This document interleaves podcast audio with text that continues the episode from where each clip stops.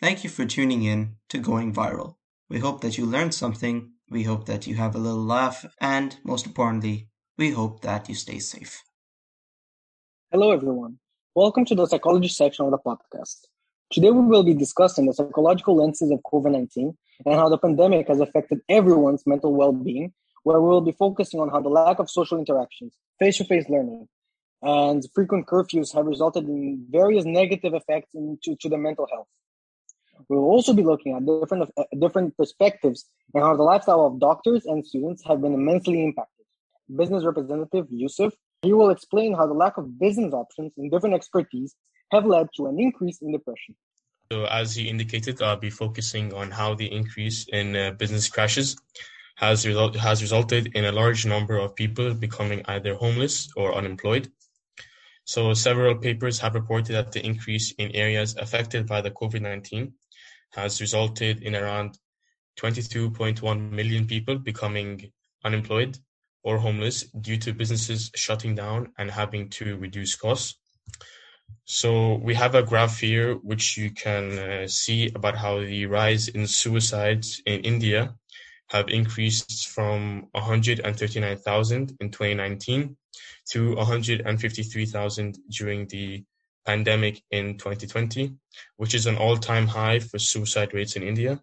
Uh, so the increase in un- unemployment and uh, homelessness is most likely a major, major factor. Yes, um, along with what um, Yusuf has said, it is important to consider that depression has been a very important factor. The lack of interactions with other people have been a,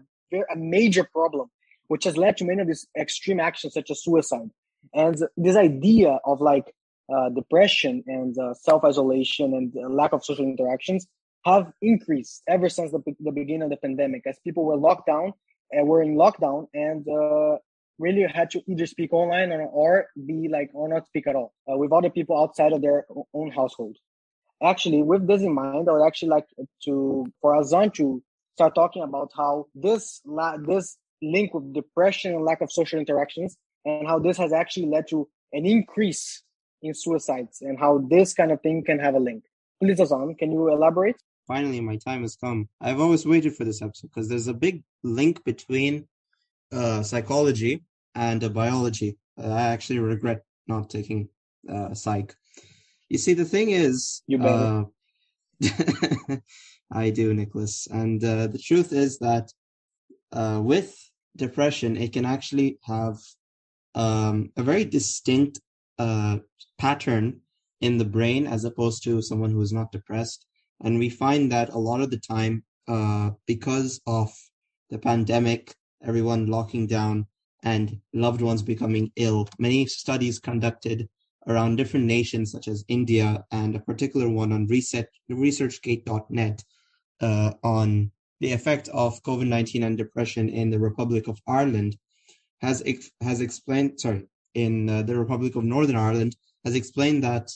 um, a lot of the time people became depressed not just because of the pandemic but because people's loved ones were affected because people um, they had lost a lot of stuff outside of their health priorities as well such as their jobs such as uh, finances as yeah yusuf just explained. So you know what? Um, it's like it's pretty easy to recognize well not easy but it's very distinctly uh, recognizable as to how the uh, brain reacts in someone with someone who has depression versus someone who is not clinically depressed. Uh, for example, a, a, PET scan, a form of uh, radio uh, radiology uh, by the Mayo by the Mayo Foundation for Medical Education and Research, provided us PET scans with a side by side comparison of people who were clinically depressed versus those who were not, and what they found is that the amygdala, the part of the brain responsible for, for emotion, the part of the brain responsible for memory and learning, the hippocampus, and the dorsomedial thalamus, which is the area responsible for consciousness and alertness, were all shown to have very little brain activity. And so we could uh, we could correlate this with how people have uh, typically react and behave as a result of um, you know as a result of their depression. Uh, and so, I mean, that's why even like these parts of the brain are particularly important to get for learning and uh, speaking with others uh, and learning how to socialize, which is why a lot of people, there are many reasons, but one of the reasons so many people decided to stay back indoors, even after the COVID 19 regulations had loosened up, is because these parts of their brain didn't exactly uh, adjust back to the normal lifestyle, which is understandable considering the lockdown was so long. That's why like there's a lot of uh, correlation between uh, people staying back and uh, becoming depressed on the COVID nineteen pandemic. That is very good, Ozan. I really enjoyed listening to this, even though it's a very depressing topic. However, I would like to also link this you. with the idea that uh, whatever what Ozan has said is very, important in understanding of the limbic system. The amygdala, the hippocampus, and the uh, let me rephrase this right, uh, dorsomedial thalamus are very key points of how we communicate with others. And in fact, these links with how these uh, these links of how the pandemic has truly hindered these ways of communication and weakening relationships in general. In fact, uh, I would like to actually see the viewpoint of Rohit in this in this section and how the pandemic has limited his, along with one of one uh, interview that I made of a doctor of our social interactions with others, especially during the curfews and the isolation uh, last year, were uh, have impacted uh, their lives. Where in most occasions people started talking online and rarely in person. Now, one thing that I would like to actually highlight is that at least in the perspective of like the person that I interviewed, which was which was a doctor uh, in the King's College Hospital, um, he actually stated his own view of how the pandemic has affected the, his own lifestyle in, in the working in the working field.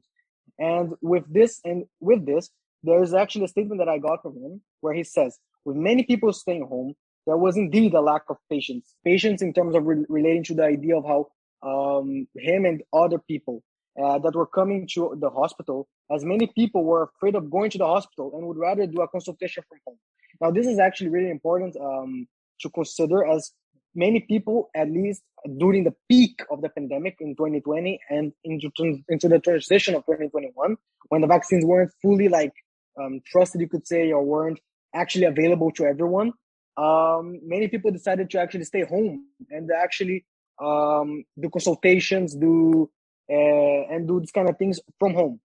And he proceeded into saying, which not only led to fewer surgical operations, surgical procedures, which is my area of work, but it has led to, to a lack of communication between me and the patient. And these words were from the was from Dr. Nicandro Neto from King's College Hospital here in Dubai.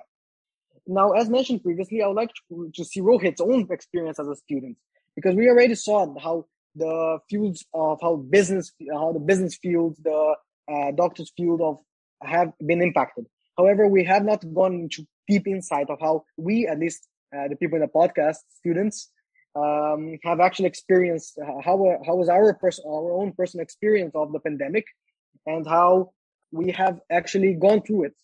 And I would like to see, um, as explained before, Rohit's own view of it. And if he could please elaborate on his own experience, especially during the peak of the curfew and quarantine. So, uh, Rohit, can you please explain what was it like to you, and how did it, how it felt to be isolated uh, during the peak of it when the curfew was forcing everyone to be home? How does it how does feel to be back at school? Certainly, Nicolas. I mean, um, coming coming coming to my experiences, personal experiences, they are as much you know personal as they are universal. Uh, every one of us has felt isolated or alone at some point during this entire uh, pandemic. What uh, takes me back, what what is my most lingering memories that of lockdown, mainly that we were all stuck in our houses. You know, we were forced to uh, stay uh, stay put in a place when there was beautiful weather around when there were uh, you know there was so much to do outside and so much of what we were expecting uh, to do or to see as uh, in personal as well as uh, in, in the world. Like world got delayed and it was it was really demotivating for a lot of people. For example the expo got delayed then so many of the great movies that i was expecting to see got delayed um, you know, uh, I was lucky enough to be living with my family at the time, but I know of uh, the stories of so many people who were not lucky enough to do that and uh, were not lucky, lucky enough to do that and were living in a constant state of fear and anxiety about the well-being of their um, family members. And then um, my parents who work in in the hospital in uh, in NMC hospital DIP, they have even more harrowing stories of of um, their colleagues who lost their family members or they're not able to go back because flights were not available. So I mean, we have all had uh, experiences on the spectrum of uh, of, of uh, we have all had uh, experiences that can be put on a spectrum from uh, inconvenience to tragic uh, to tragic. Um, I mean, yeah, at, at one point I remember getting COVID, and although it didn't affect me, I remember the fear that I felt being contracted with it, being unsure of when it will become worse, when it will become um, unmanageable, and uh, what it what it would do to uh, me as a uh, what it would do to me or the uh, or my family, all of whom were infected. So yeah, um, there was there's a lot of things that I ca- uh, that I can relate to in what uh, your in your doctor's testimony as well, and um, I'm guessing that the psychological um, toll that this pandemic has taken is nothing short of monumental on all of us. Yes, these experiences can all somewhat relate to all of us not only because not only in the podcast but to everyone that is listening. As um, this this whole thing that has, has happened has indeed as rohit uh, specified has had a psychological toll to everyone and has really disrupted everyone's mindset uh, mind uh, mental well-being. And actually to finalize i would like to just finalize this whole um, podcast this whole part of the this whole episode by just uh, stating the how psycho and the, how the psychological view has and its role during the pandemic and that every and that the well-being in general has has been greatly impacted to everyone around the world and in the local national and in the global scale. I like to just uh, also see that like uh, people understand that these um, problems that we ha- all have faced and are still some people still facing we can we can go through this and that this pandemic although it's not over we can still uh, maintain a certain level of positive and interactive mindset with everyone around us, and that the uh, that the important that the most important aspect is, should be should be taken care of, and that especially uh, and that we should really um look to the positive to like we should really aim to the for the future, and that every and that this time is is only temporary. And um, yes, I would like to finalize this episode and thank you all for listening for the for and and see you all in the final episode of Going Viral next week.